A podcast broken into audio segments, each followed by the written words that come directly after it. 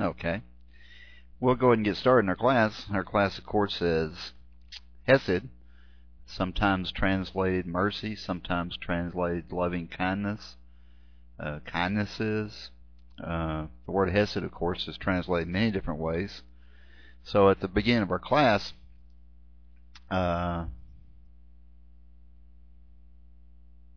doesn't look like it, does it? It's supposed to be. Let me try it again.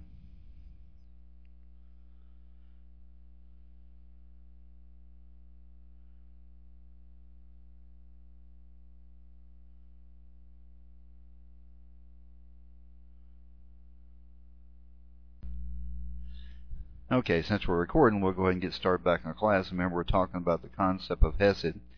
And Hesed, again, has been translated many different ways. Uh, at least in English translation, is translated loving kindness. It's translated as kindness itself. It's translated as mercy. Uh, many different ways. So in our class, the first thing I think that we should do is to de- define this uh, this word Hesed uh, that generally gets translated loving kindness. As many of you know, that our basic text is going to be that uh, comes from the one of the, what they call the minor prophets, even though he's not necessarily minor, just means he didn't write very much, uh, and that's the book of Micah. So let's go ahead and define what Hesed really is.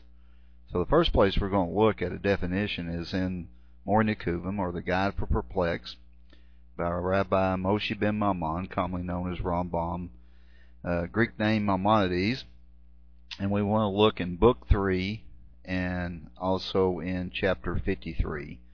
That's Book 3, chapter 53. For those out of the book, you can look at it with me. For those that don't, maybe you can look at it later.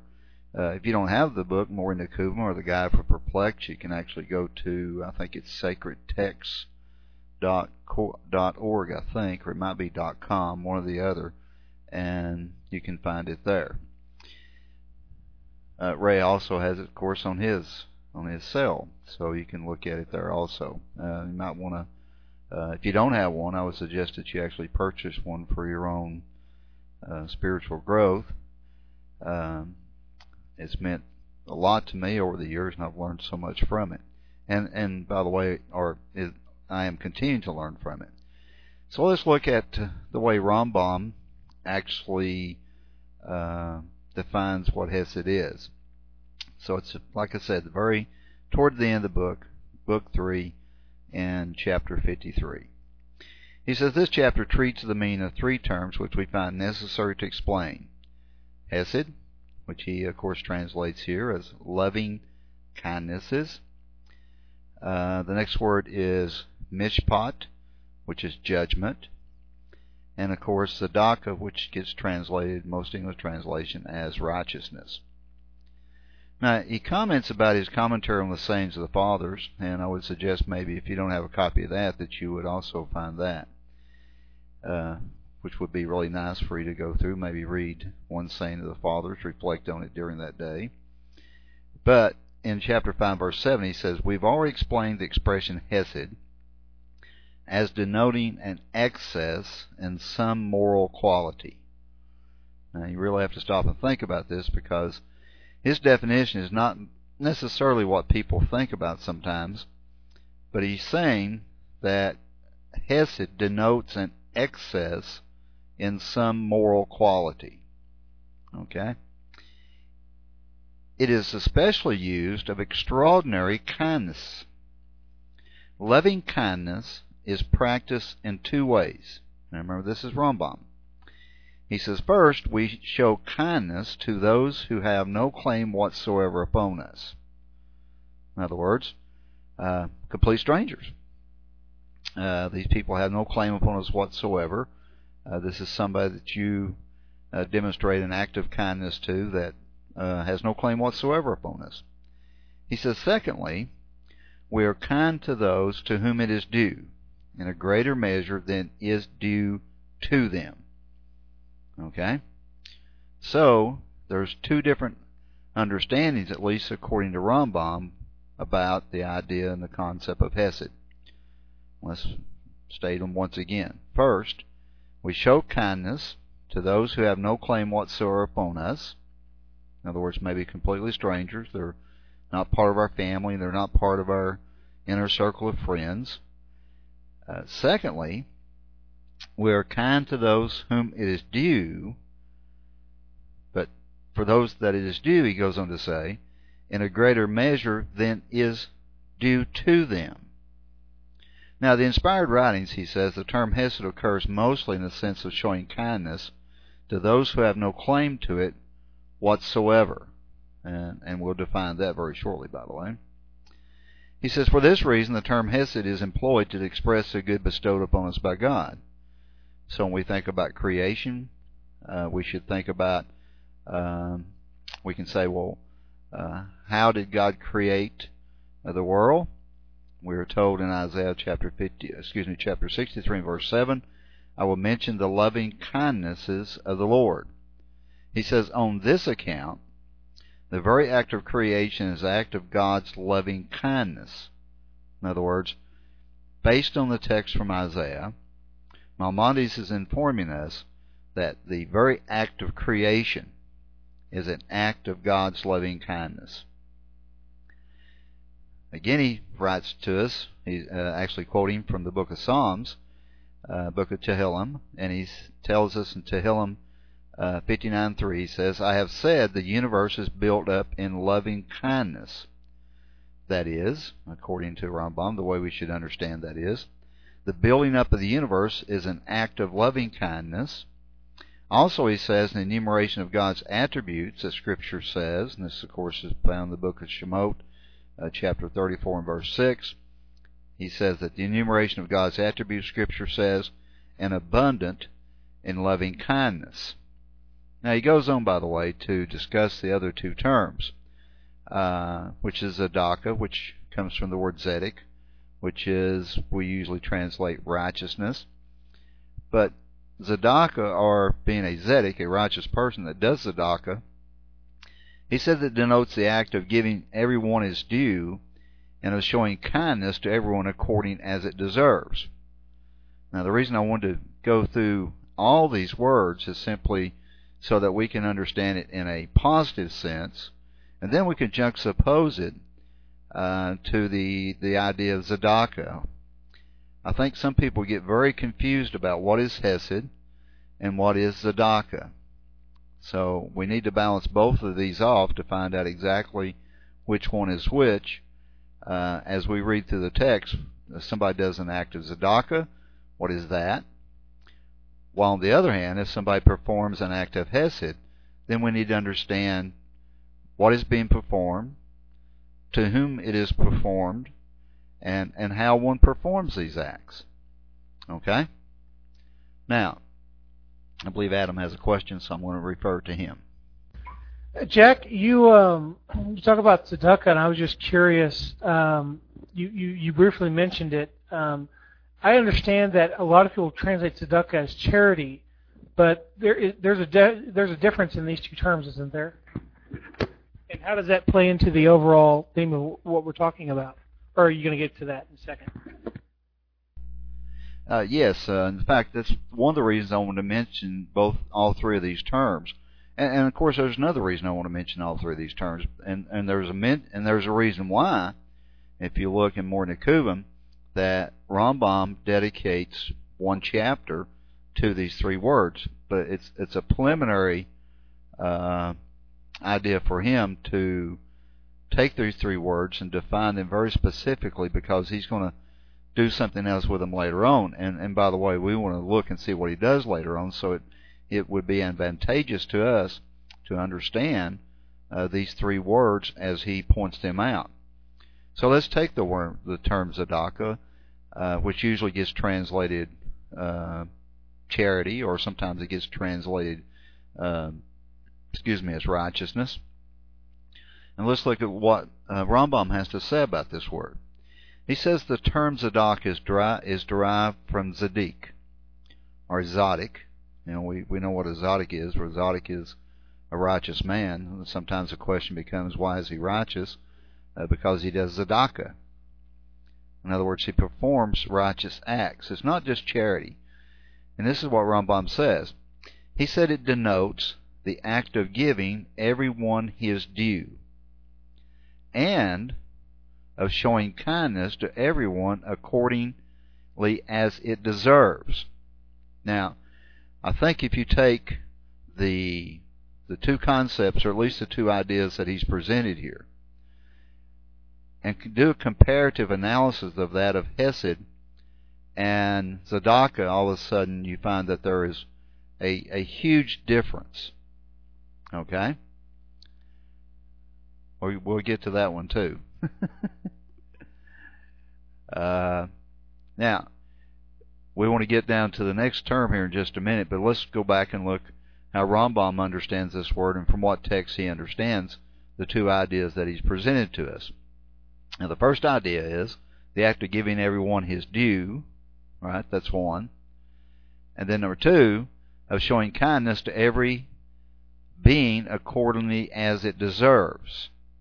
Okay?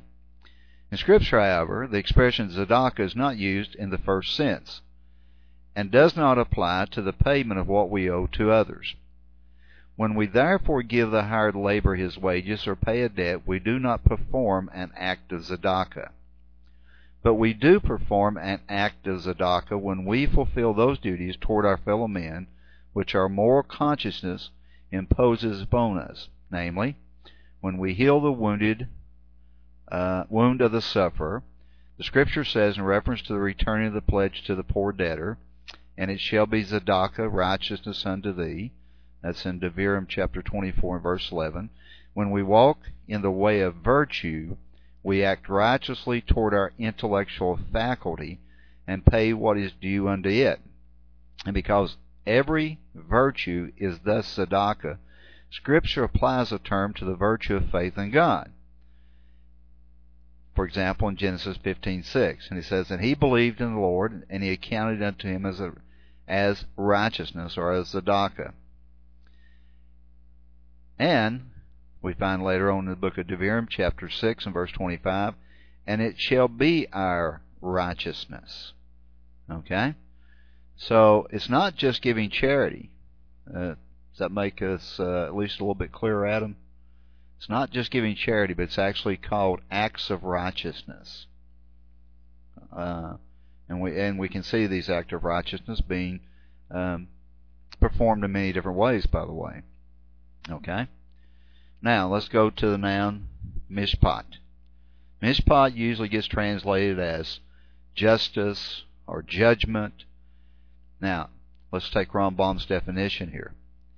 He says that mishpat or judgment denotes the act of deciding upon a certain action in accordance with justice, which may demand either mercy or punishment.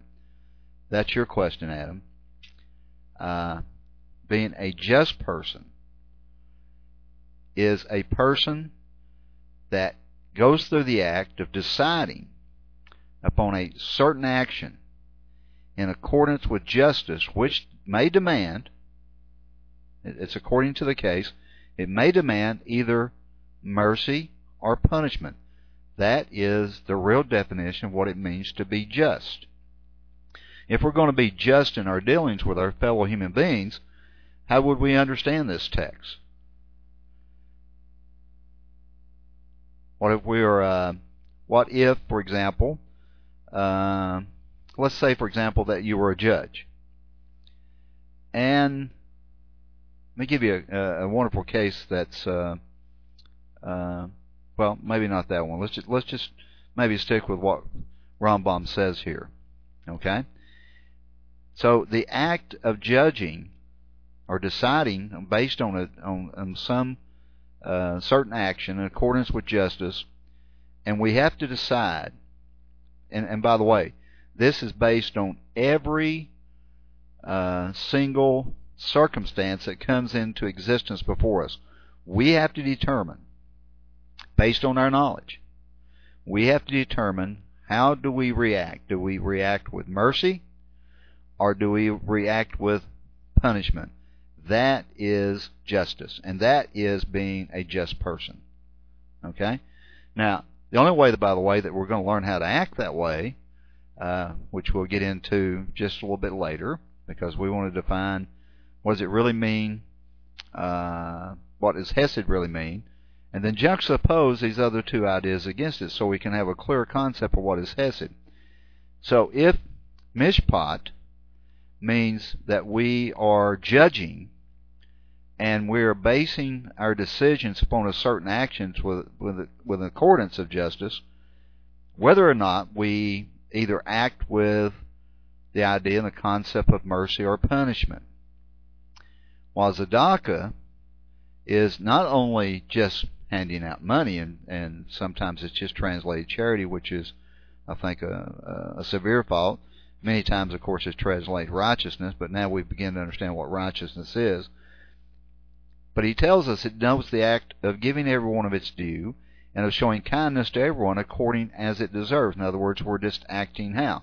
We're acting righteously toward that person. But it is based on the fact that he is either due something, right?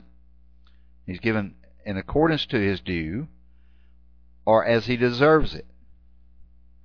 Now, Hesed, on the other hand, we looked at Rambam's definition of Hesed, and as he explains to us, that first of all, it is an expression that denotes an excess in some moral quality. It is especially used of extraordinary kindness. And we're going to look at many of those places, by the way. And by the way, let me uh, just share with you. There's a uh, a book that I'd like to maybe bring to your attention. Uh, and if Ray hears this, I hope maybe he can get this in his uh, in his bookstore. Uh, I'm pretty sure he can because I'm I'm thinking this comes from Feldheim. Uh, but it's called A Portion of Kindness by Rosalind uh, Saltzman. Uh, it's just a weekly portion of Hesed. So uh, what she has done, she's gone through the weekly portions and she's pulled out specific instances where you can find acts of Hesed being done. So it's interesting. I mean, you can uh, go through the book uh, as you study through the weekly portions, and maybe if you don't really see uh, Hesed being performed in that weekly portion, maybe you can pick this book up and she'll help you see that. Uh, and, and kind of train your mind to see these acts of Hesed throughout the context of the Torah. Okay, now, is everyone clear as to the definition of these three words? Hesed, Mishpat, and Tzedakah. And as especially juxtaposed to each other. So you got the idea of just, what's being just and righteous, right, Adam? Okay. Okay. And that makes sense, right? It's got to be reasonable. Remember, the Torah is reasonable, and these ideas from the Torah must make sense to you. So it's reasonable. Okay. If they don't make sense, then it's not it's not Torah. I mean, it's got to be reasonable uh, and some kind of rational logic to it. So it's something reasonable. Now, let's take this idea of since we kind of define what it is then the next question should be who is obligated? Now, notice I use the term obligated. uh, sometimes people uh, might say, "Well, what's what's really the difference between being commanded and being obligated?" Uh, do you do you kind of understand that idea? Uh, and, and let me ask you, maybe you can answer if you choose to. What is the difference between being obligated and being commanded?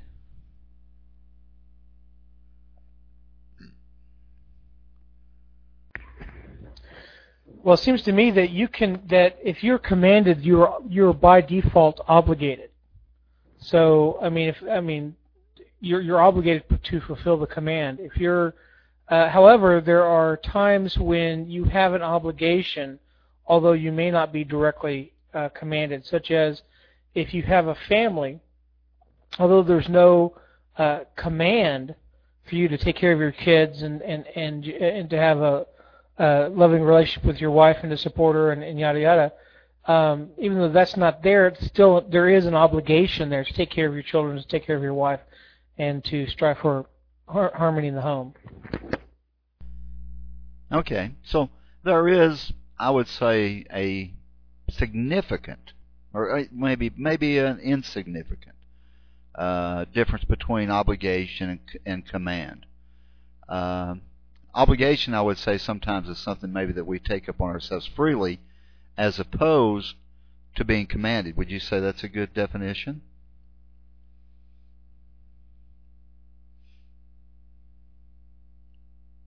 Okay.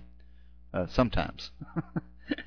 okay, let's say uh, uh, that we gain a certain amount of knowledge about something, and gain a certain amount of knowledge about about a certain thing, uh, we automatically find that uh, because of our knowledge of a certain idea, then we find that we might become obligated. Now, like you said about families, for example, do we have an obligation to uh, to our families to keep it healthy and peaceful and harmonious at home? Not really. I mean, there's certain kind of commands that go along with it, but but we learned that we're kind of obligated to that rather than being commanded. So obligation sometimes is because we gain knowledge in certain fields. And the more knowledge that we have, then we should feel, and, I, I'm saying feel, uh, probably not such a good word, but best I can do it this time, uh, that we should feel a greater obligation. How about that?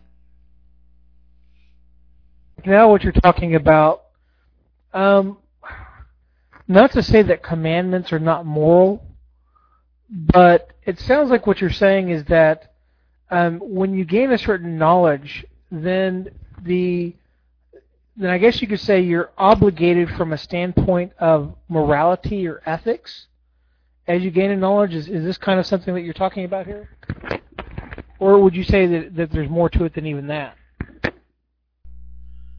Well, I think we're you're, you're heading the right direction, uh, but I think there's a little bit more to it than that.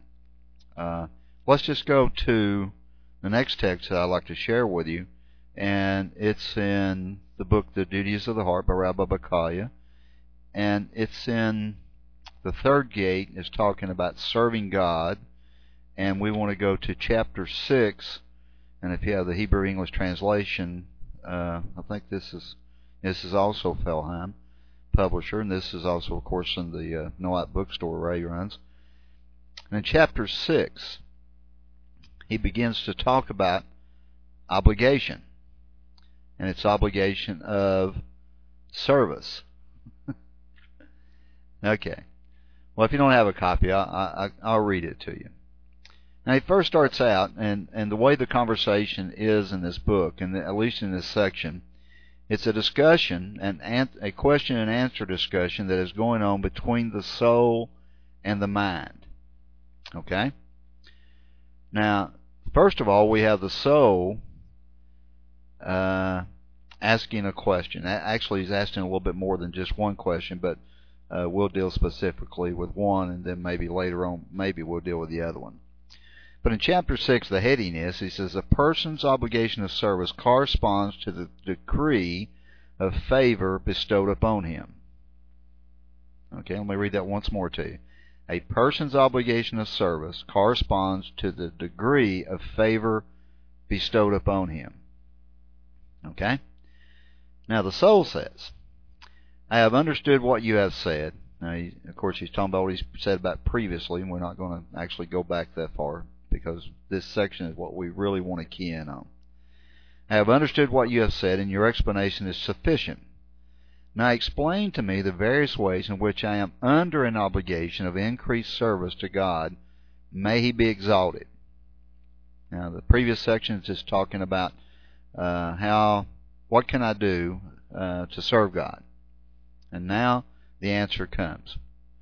People come under an obligation of increased service according to the favor, general and particular bestowed upon them.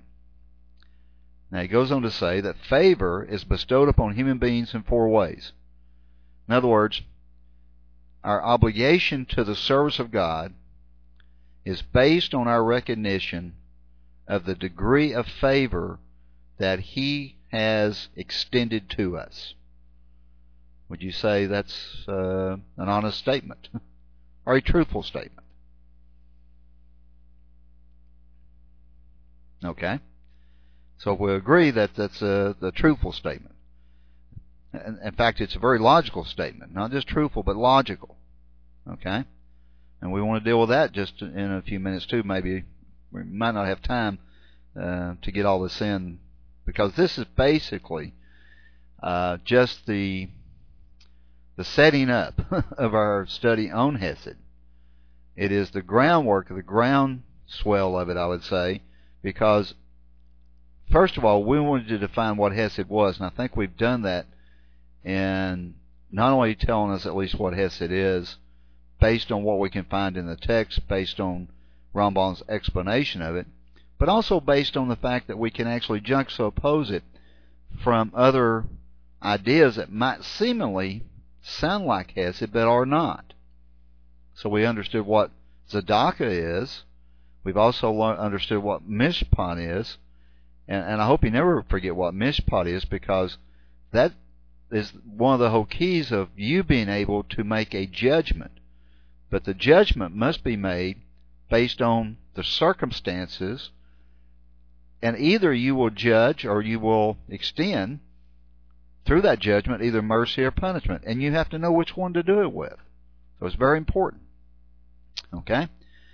Now, he goes on to say, favor is bestowed upon human beings in four ways. The first is the goodness of the Creator, which embraces all of mankind. Now, let me say this once again.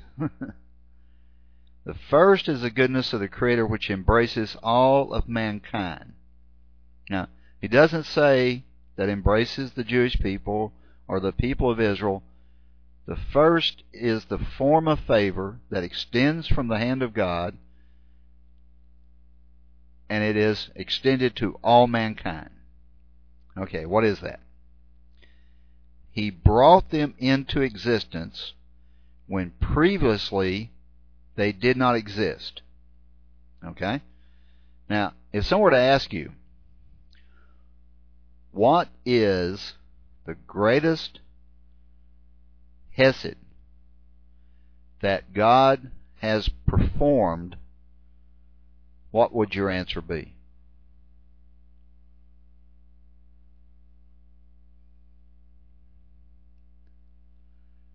Okay, let's get really personal now. See, creating us is kind of a, a deferring way, right?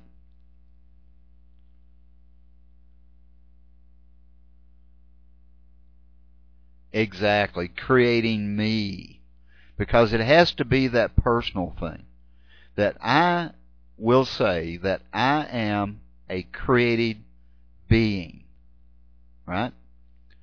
Of course, now He created all of us. We know that. But now, I, the reason I want to say this is because we're talking about recognizing the favor of God as an individual, not just as a collective whole, but as an individual. So the moment that I say, what is the greatest act of Hesed? I should say, He created me. I'm alive. I exist. Okay? Okay, Adam. What about a person who would uh, who would say, "Yeah, he created me, but uh, um, in a in a war torn land where uh, um, people are dying constantly, and there's death, and there's suffering, and and so on and so forth." I mean, would would he, would that kind of person would they should they still feel that God uh, performed an act of hesed for them? Absolutely. Now, I'm trying to answer the question about the obligation, but I also want to answer the question: Why should we feel that obligation? And and and by the way, Adam, that would mean in any situation that we must feel that obligation, whether it was in a a, third world, you know, like you said, a, a war-torn country where there was disease and death and dying. Uh, it, it doesn't make any difference.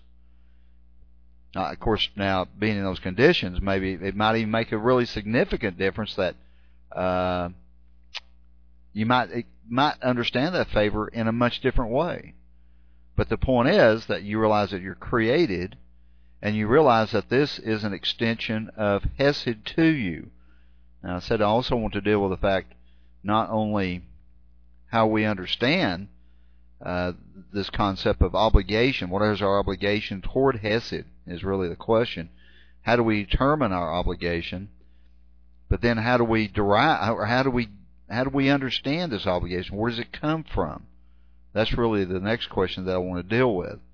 So we've defined it, and now we're just looking at, okay, how do I, how do I understand this this this concept of of Hesed? Is there an obligation for me for Hesed? Okay. Now, so the first thing that he tells us that the first act of kindness of God is that He brought everything into existence, whereas previously they did not exist. He goes on to say He gives them life, and He favors them with all that we have spoken of in the second gate of this book. Now you have to go back to the second gate if you have the book and look at it and see what He's talking about. But He says they are they are accordingly, and look at this, Adam. I know you don't have your book, but hopefully you'll, you'll get a chance to look at it later on. But he says, uh, they are accordingly under a universal obligation of service to the Creator may be exalted. So all of a sudden, we're under an obligation. Why? Because God, the Creator, has performed Hesed for us. If we recognize that Hesed, if we recognize that we are created and that this, this kindness has been extended to us by the Creator, we automatically are under a universal obligation. Okay? Now, what does this universal obligation uh, do for us? uh, that's not really the question I want to ask. But the universal obligation, what should it make known to us, I guess is another way of saying it. Okay? what does it consist of? Maybe it's another way of asking the question. Okay? Now he says, what is this obligation? What is this universal obligation? Okay, you got a question, Adam?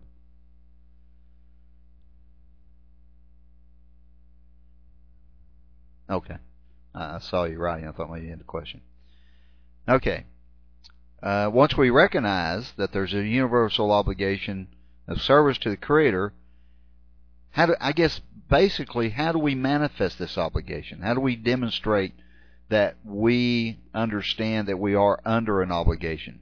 I guess maybe is the best question.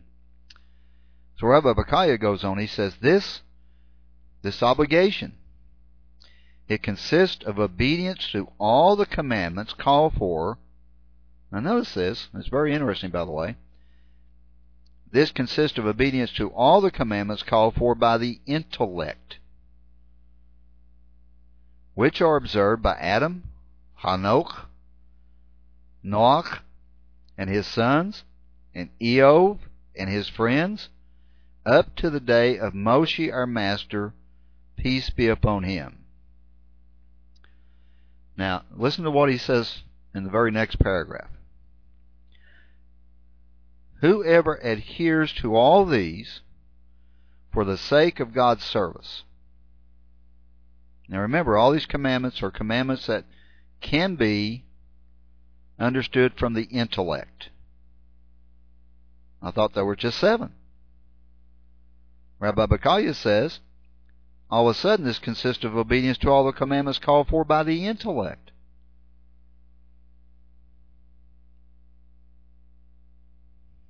You got a question, Adam?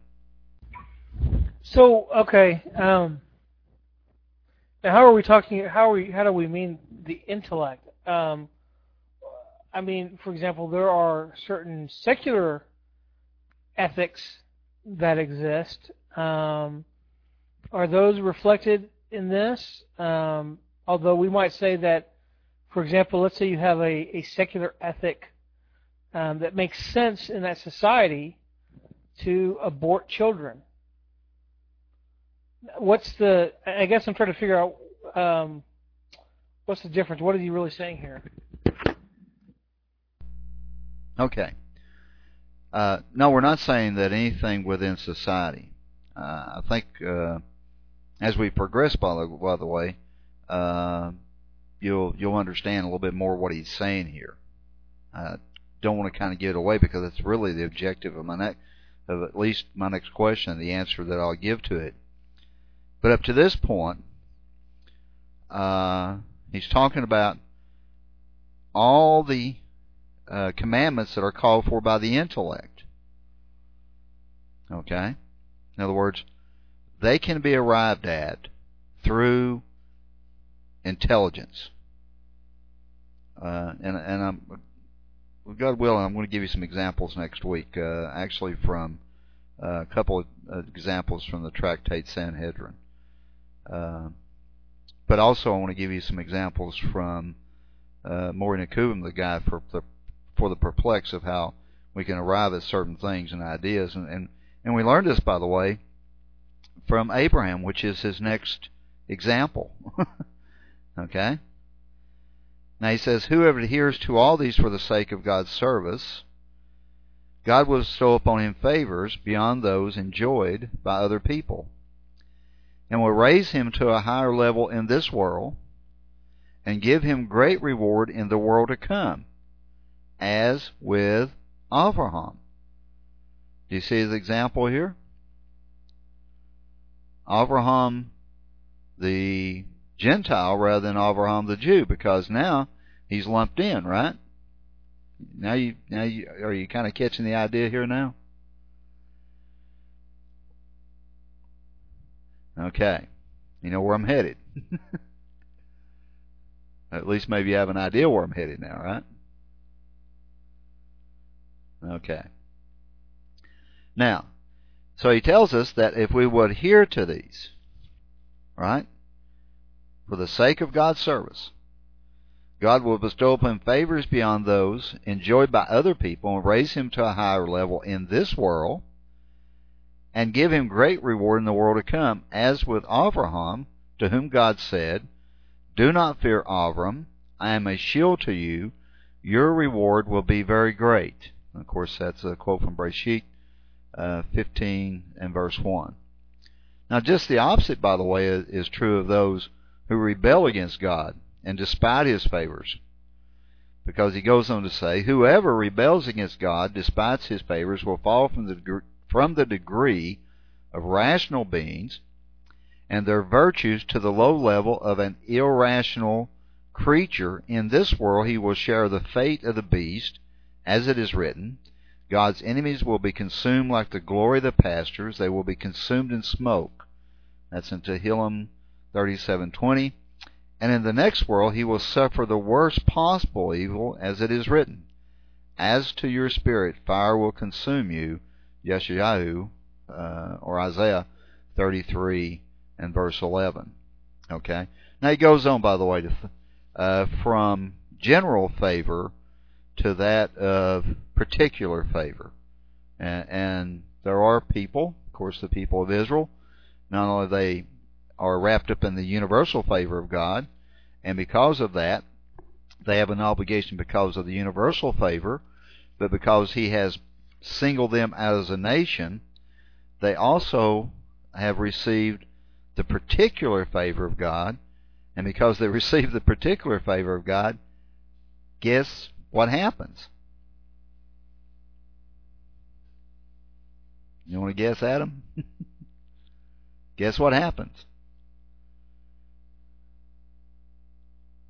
You know, when when the people of Israel talk about being chosen, for example, I know most people think, uh, well, they think they're so good, you know, because God chose them. Now, most of the people of Israel, I know the, the Jewish people, when they understand chosen, they understand it in a sense of of what, Adam?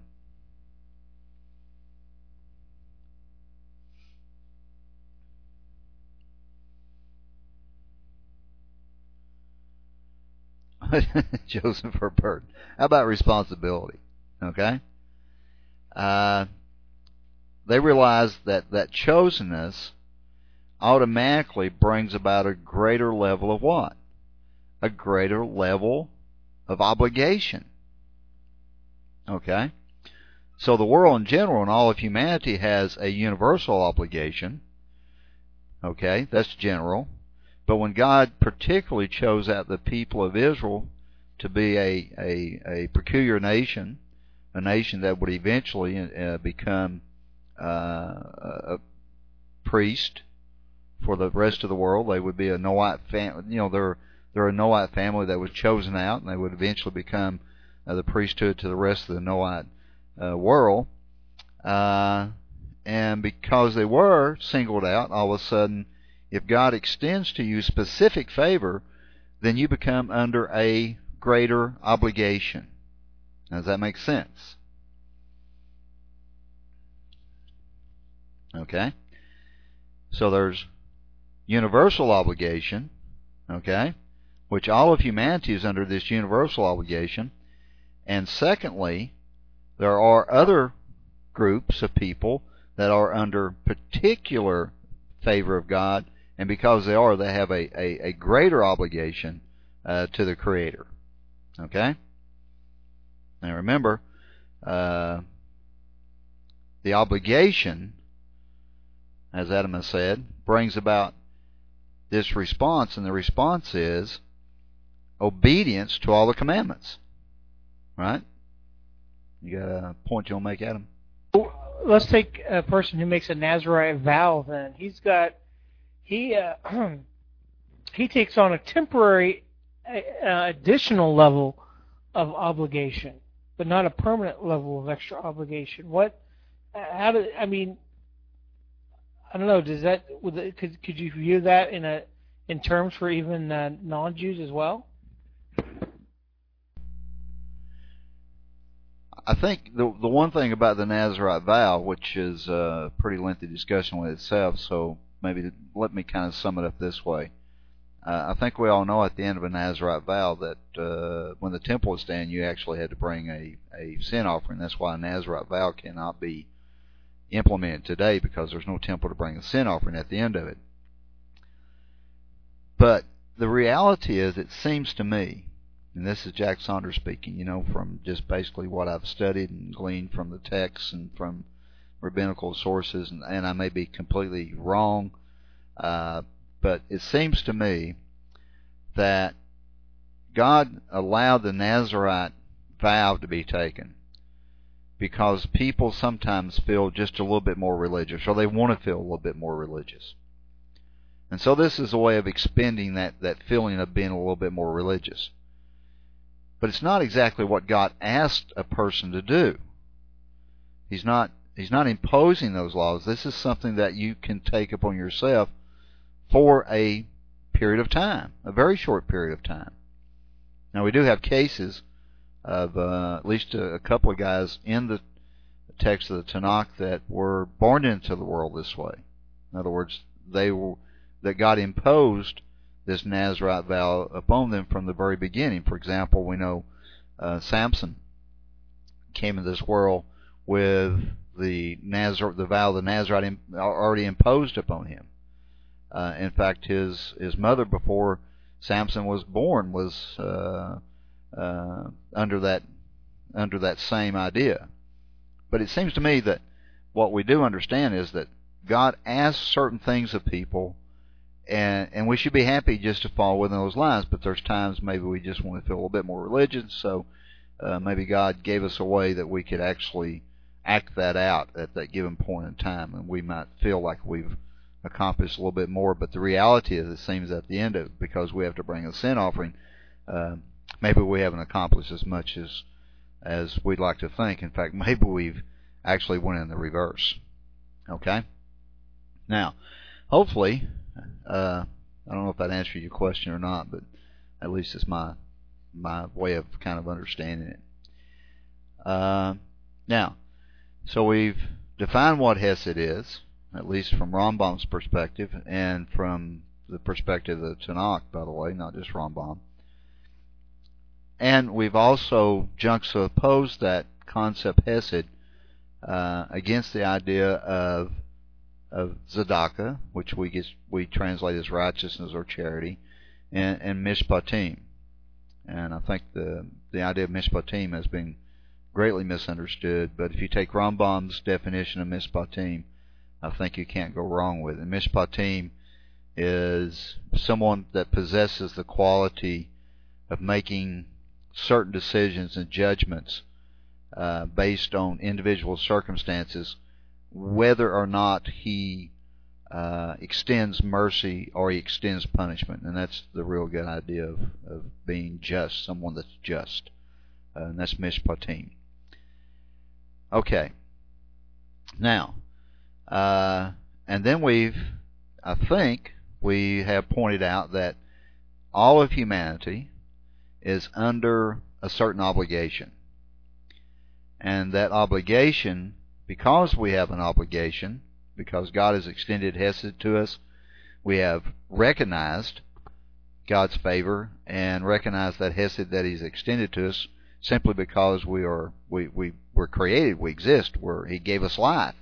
He didn't have to, but He did. And because of that, now we're under an obligation of serving God.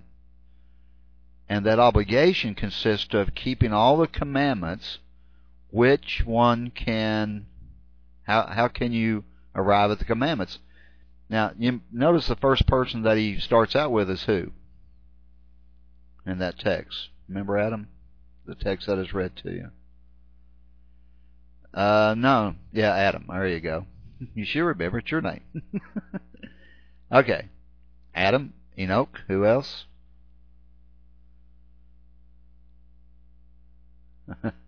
uh, Noach, right? Who else? Shem, right? Okay. And, and, finally, by the way, he goes all the way up to Moshe Rabbeinu, right? So he extends that, and then eventually we get to Abraham himself. Uh, so, did these guys get all this information from Revelation? Did they get their commandments from Revelation? In other words, I guess the real question is how did Adam arrive at the concept that he should observe seven laws? Where did those come from?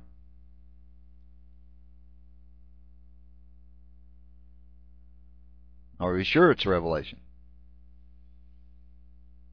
Now we know, by the way, from the sages, you know, that they hooked the seven laws on what?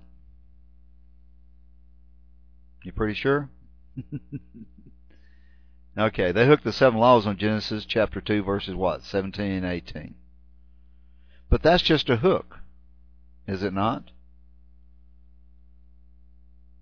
In other words, they have an oral tradition, and the oral tradition is that every you know all of humanity was given seven laws, and then they chose a place where they could hook those that idea of the seven laws so that you could always have a way of remembrance. Is that not correct?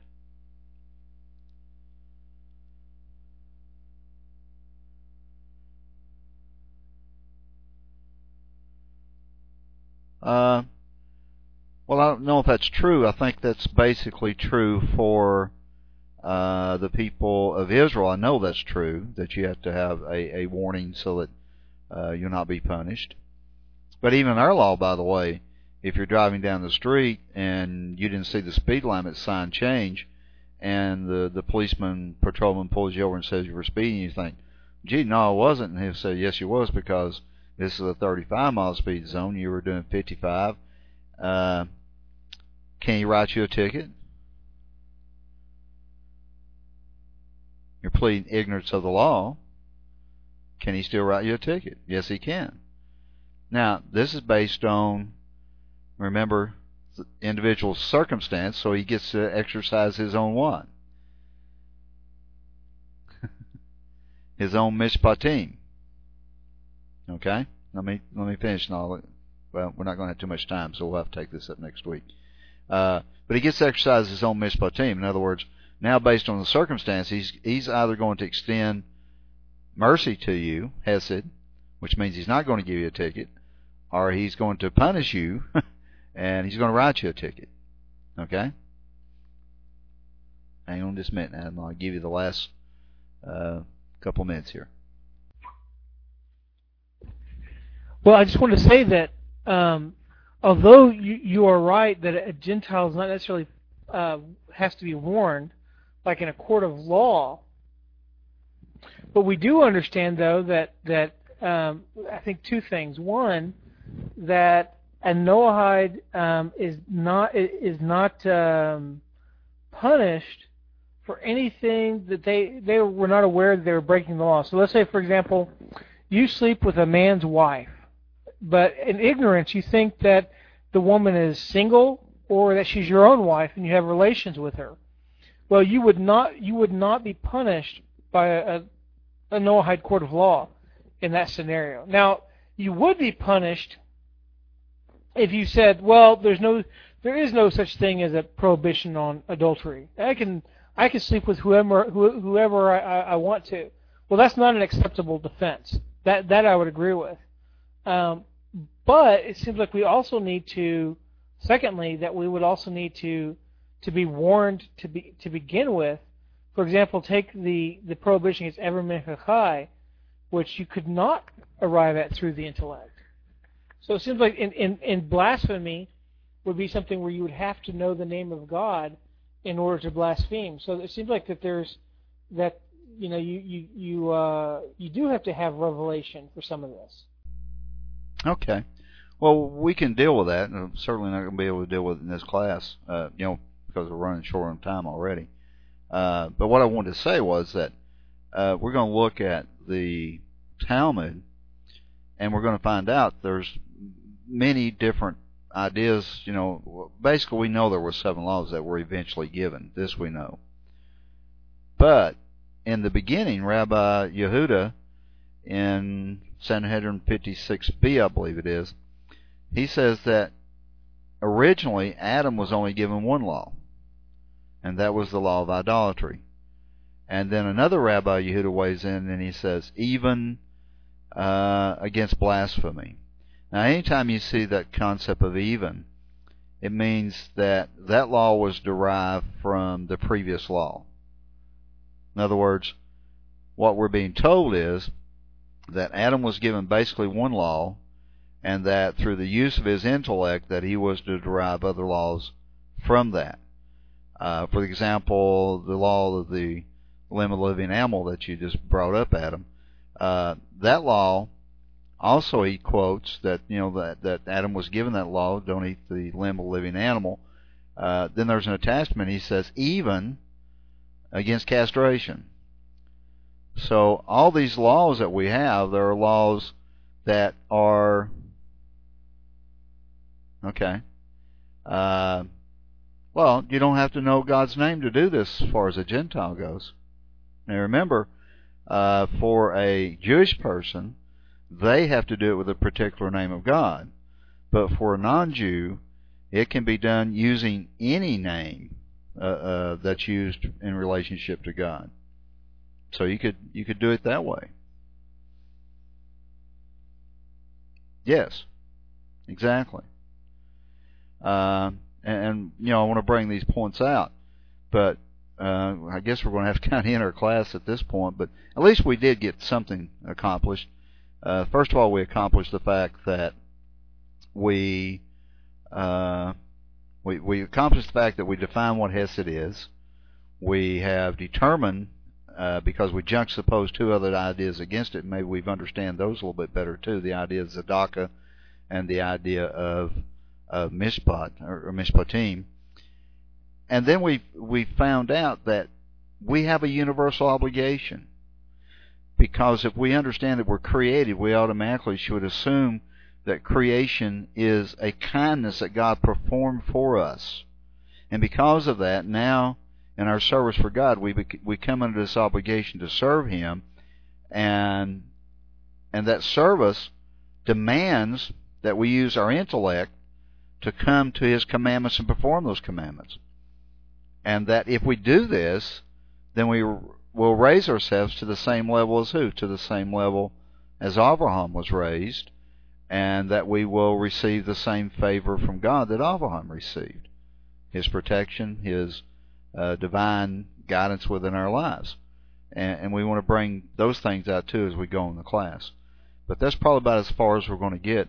So try to keep those things in your mind, and God willing, next week, uh, we want to go back to Nori, Moreh Nevukhim and look at how how can we figure things out intellectually, and and then ask the question, what is the greatest level of perfection? Now, if you have Moreh Nevukhim, if you'll keep reading in that last section of that book that I mentioned, uh, chapter 53, of course, where we read from about the three ideas, the three different words, but then go right on to uh, the next few pages and and read about the, the different levels of perfection, at least from Rambam's perspective, because we'll be talking about those, God willing, next week uh, in our study about Hesed.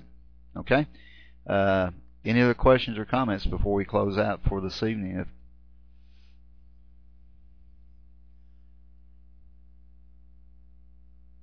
Okay.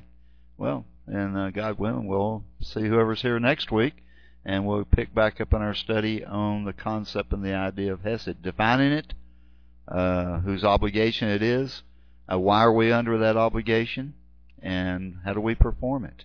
That's really the question that we're going to try to answer and deal with as we continue our study in the concept and idea of Hesed. So God willing, we'll be here the same time next week. See you guys.